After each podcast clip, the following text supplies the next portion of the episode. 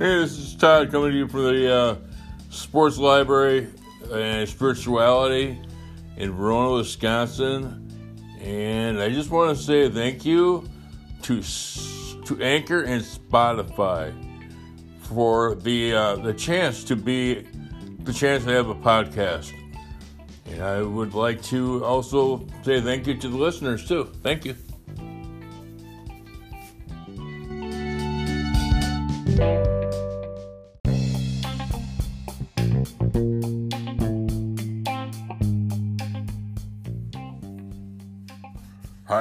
Welcome to the uh, Sports Spiritual Sports and Spiritual Library here in Verona, Wisconsin, and uh, in my apartment. Um, I'm doing a we do a reading out of the Big Book, you know, AA Big Book, and it's gonna be uh, it's out of the fourth edition, chapter four of the of the uh, stories in the back, and this one is called Our Southern Friend. And this is uh, the fourth edition of the Big Book, too. And uh, I guess, you know, Anchor and Spotify makes this possible. Without Anchor and Spotify, I would not have a, a hot podcast. So I really thank you for that. And they make it a lot simpler, too, because, you know, you, you see these podcast equipment that they have. I'm doing this off my phone. That's how simple it is. So you might want to look into it. But anyways, here we go. Chapter 4 Our Southern Friend. Pioneer AA minister's son, Southern farmer, he asked, Who am I to say there is no God? Father is an Episcopal minister, and his work takes him over long drives on bad roads. The parishioner, the parishioners, parishioners are limited in number, but his friends are many. For to him race, creed, or social position makes no difference it is no longer before he drives up in the buggy. Both he and old Maud are glad to get home. The drive was long and cold, but he was thankful for the hot bricks that some thoughtful person had given him for his feet. Soon supper is on the table.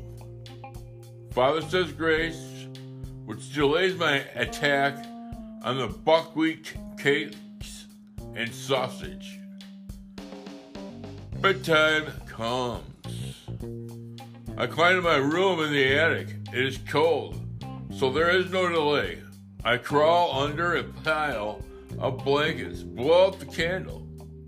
The wind is rising and howls around the house. But I am safe and warm.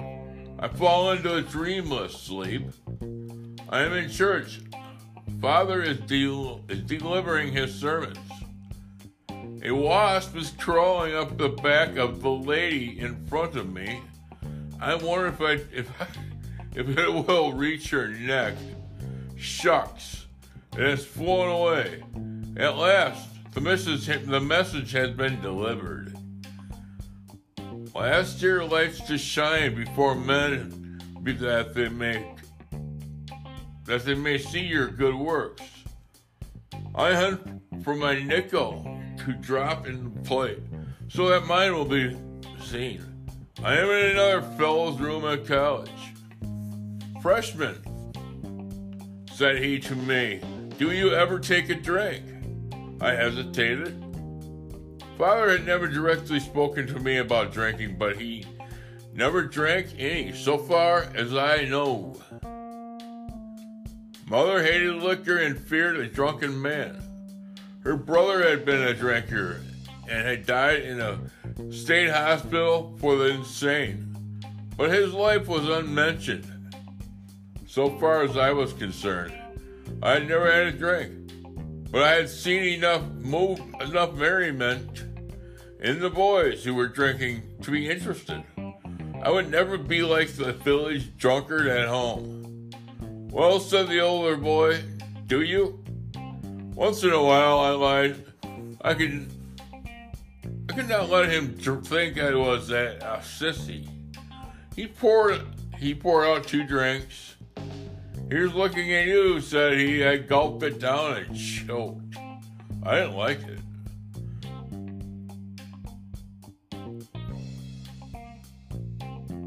I didn't like it, but I would not say so.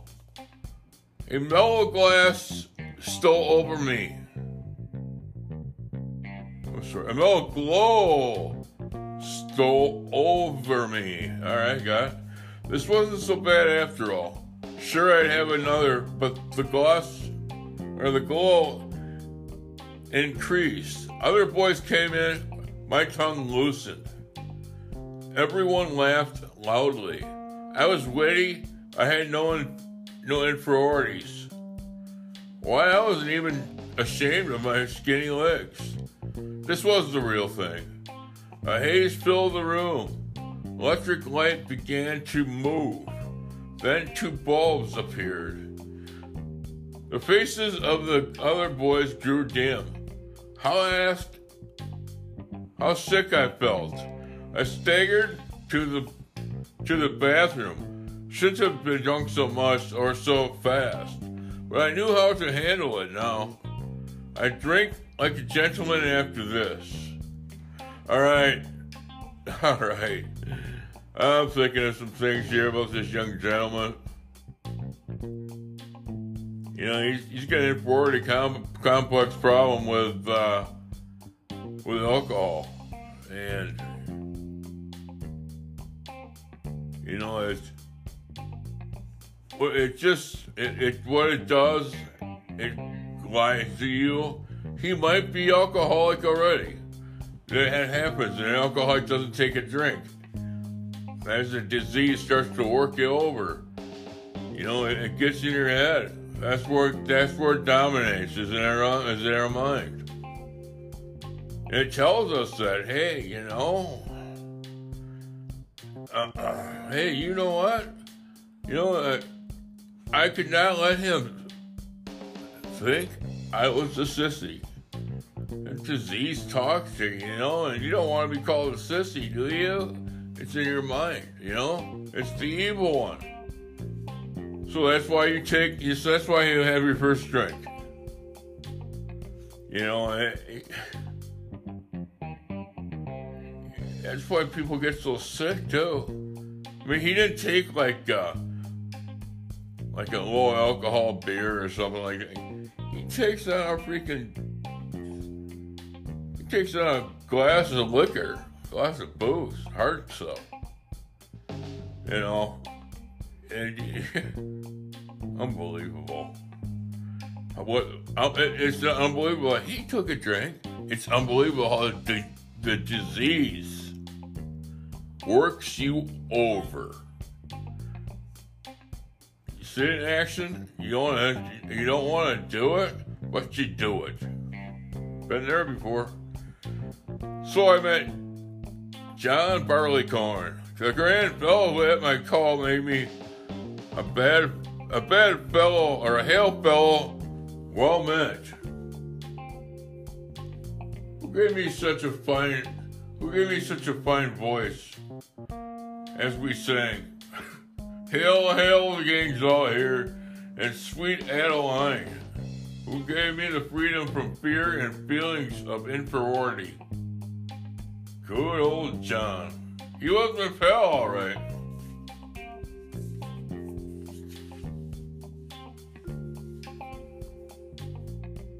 Final exams of my senior year, I may somehow graduate.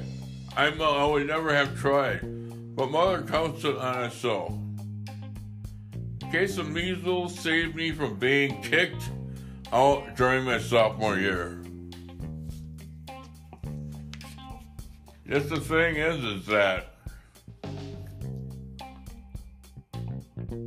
you know it's it always empowers you to it. You know, you can go sing, you can do this better, you can do all this stuff. You know, because it takes away your uh, strips you of your ego. And, uh, but when it does that, it, it totally deflates into a place where you don't want to go. That's that's what a depressant is, as I understand it.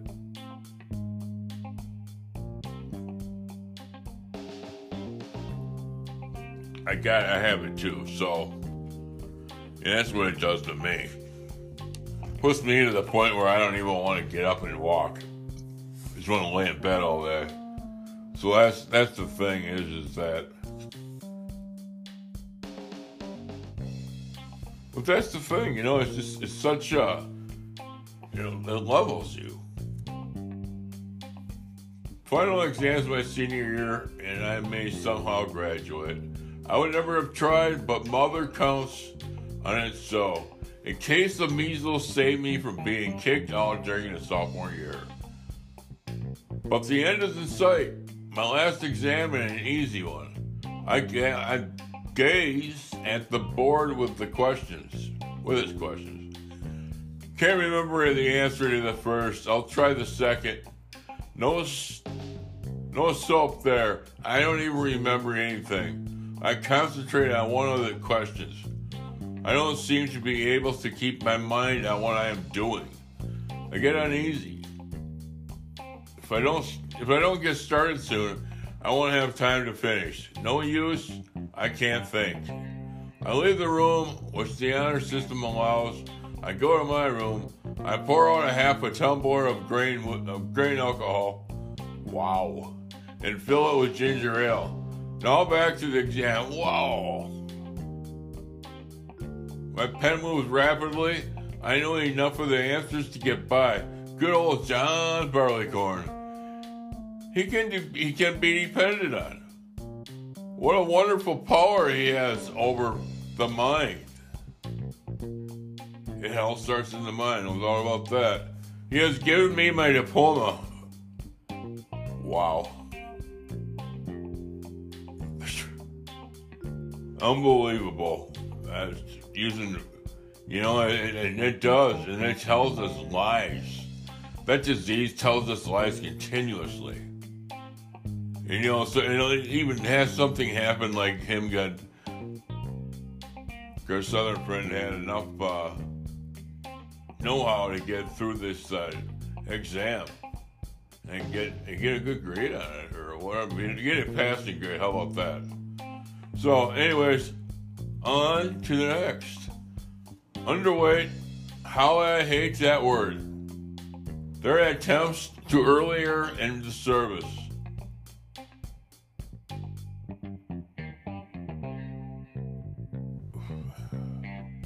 And those fathers, because of being skinny. Failures of being, three failures of being skinny, I'm sorry. There we go. I got a little bit more light. I have recently recovered from pneumonia and I have an alibi, my friends are in the war or going, and I am not. I visit a friend who is awaiting orders. The atmosphere of eat, drink, and be merry prevails, and I absorb it. I drink a lot every. I drink a lot. Every be merry and prevails, and I absorb it. I think I I think I drink a lot every night. I'm sorry about that. I can hold a lot now, more than the others. I examined for the I examined for the draft and passed the physical fit test. I am to go to camp on November 13th. The test is signed on the 11th. The draft is called off. Never in the service. Before the the war leaves me with a pair of blankets a toilet kit, a sweater knit by my sister, a still greater sense of inferiority. That's why he's drinking. He's trying to use that, like I said before. He's trying to get the inferiority it's such a, such a beast. You know, I had that, an inferiority complex too. And, um, you know, and, some of the inferiority complex with the ego, you know, that's that's a bad way to go. I know I got busted up on it because I remember the first couple times I got drunk, it was just so nice and so so breezy. You know, it's like like it was like the grand party of all. You know, so somebody's field or something. I don't know, but.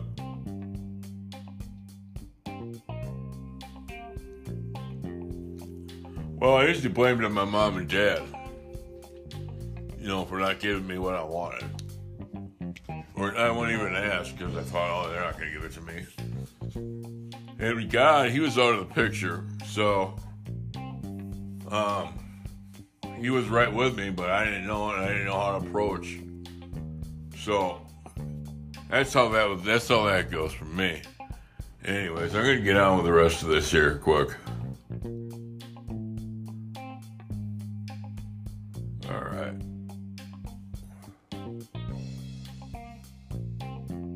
All right. All right. All right. All right. Page 211. It is 10 o'clock of a Saturday night. I am working hard on the books of a subsidiary company of a large corporation. I have had experience in selling, in collecting, and in accounting. Am I on my, on my way up the ladder? Then a crack up.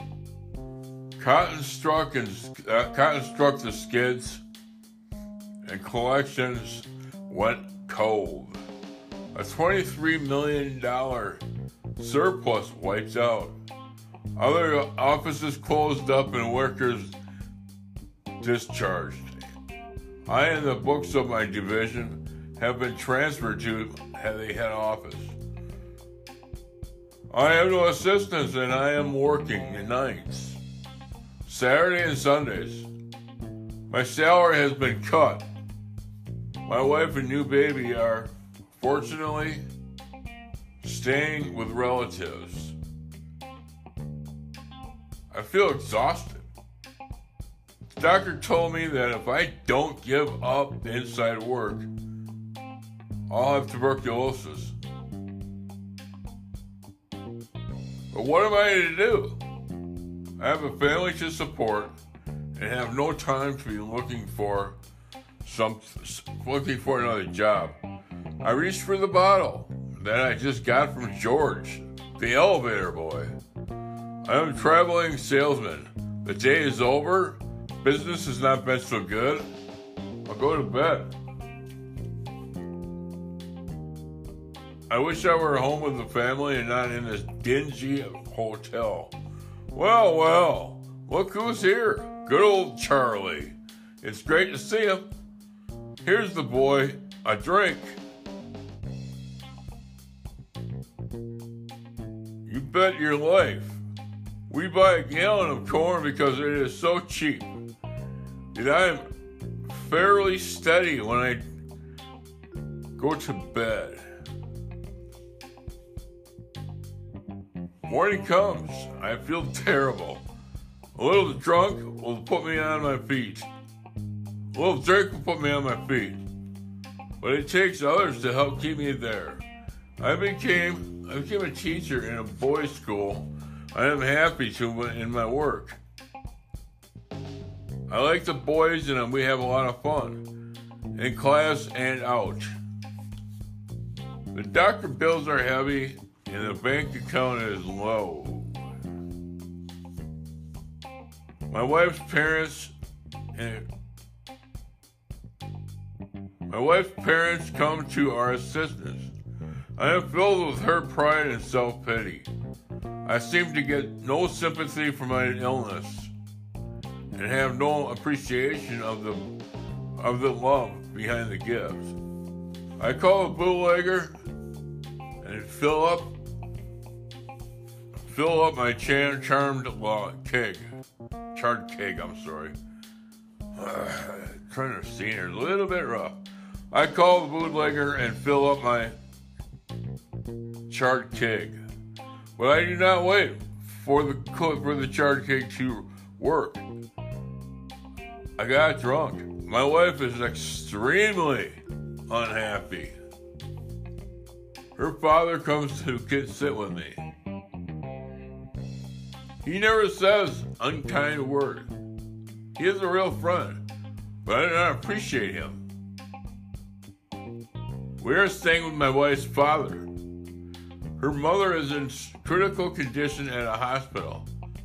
I cannot sleep. I must get myself together. I sneak downstairs, get a bottle of whiskey from the cellar.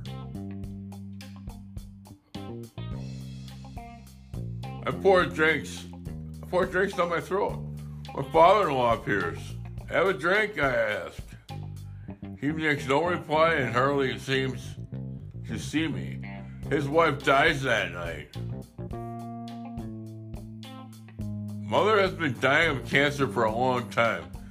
She's near the end now and is in a hospital. I have been drinking a lot but never get drunk. Mother must never know I see her about to go. I return to the hotel where I am staying and get gin from the bellboy. I think and go to bed. I take a few the next morning and go see my mother once more. I cannot stand it. I go back to the hotel. I get more gin. I drink steadily. I came to that. I come to at three in the three in the morning. The un, the independable, indestructible torture has me again. I turn on the light. I must get out of the room or I shall jump out of the window. I walk miles, no use. I go to the hospital where I have made friends with the night superintendent. She puts me to bed and gives me a hypodermic. I'm at the hospital to see my wife. We have we have another child. But she is not glad to see me. I have been drinking while the baby was arriving. Her father stays with her. It is a cold, bleak day in November. I have fought hard to stop drinking. Each bottle has ended in defeat. I tell my wife I cannot stop drinking. She brings begs me to go to the hospital for alcoholics that has been recommended. I say I will go. She makes the arrangements, but I will not go. I'll do it all myself. This time I'm off of it for good. I'll just take a few. I'll take a few, few beers now and then.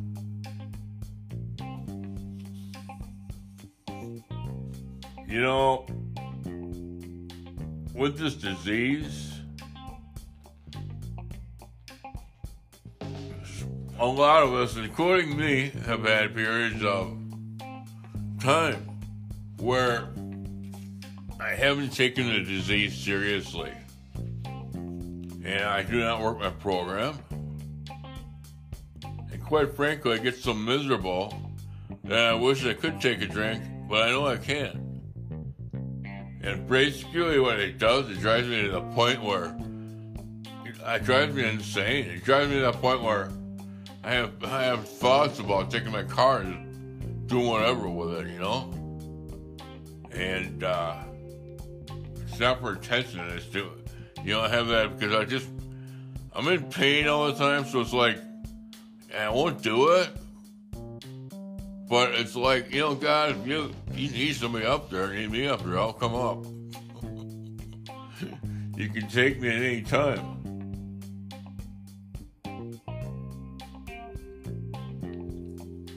From what I understand, that's all. I'm not in the, uh,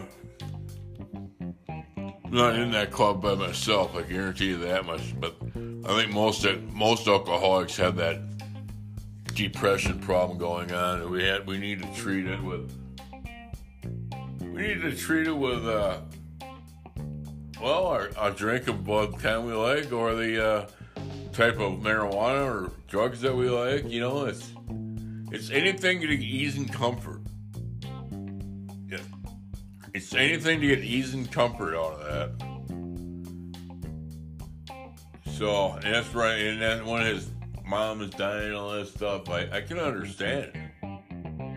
I can understand what's going on there because I've been through it, and it's not fun. It's, it's the wrong time of year too. November's pretty bleak around here too.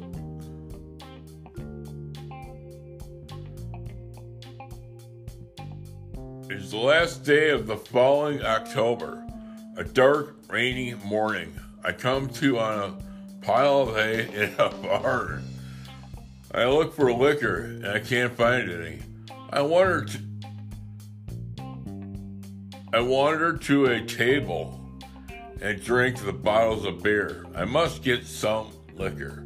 Suddenly I feel hopeless. Use unable to go on. I go home. My wife is in the living room. She had looked for me last evening and she, when I left the car and wandered all off into the night. She had looked for me this morning. She has reached the end of her rope. There is no way, there's no use trying anymore. For there is nothing to, to try. Don't say anything. I say to her, I am going to do something. I'm in the hospital for alcoholics. I am alcoholic. The insane asylum has, lies ahead.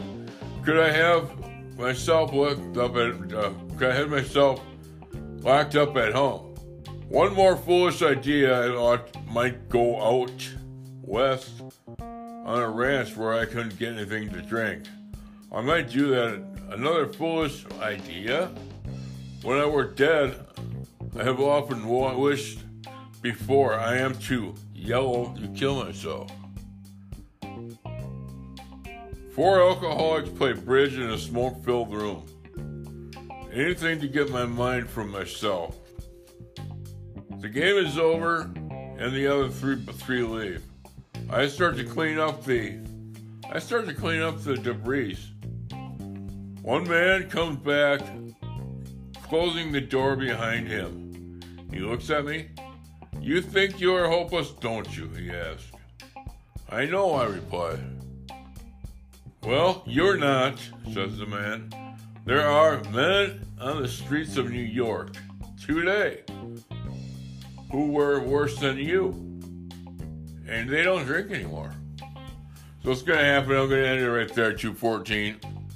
Um, if you want to read on, go ahead. But I'm, there's quite a bit more to read. So I'll be back to read that. And I like doing it on Thursdays. It's when I like to do the uh, big book stuff.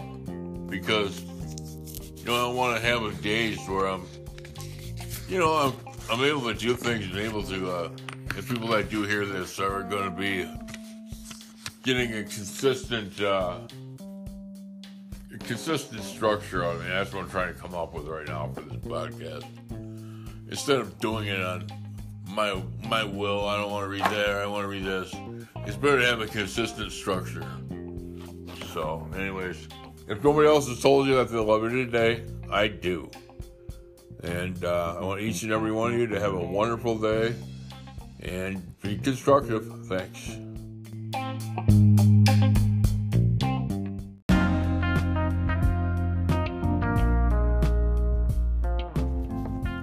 Hey, it's Todd.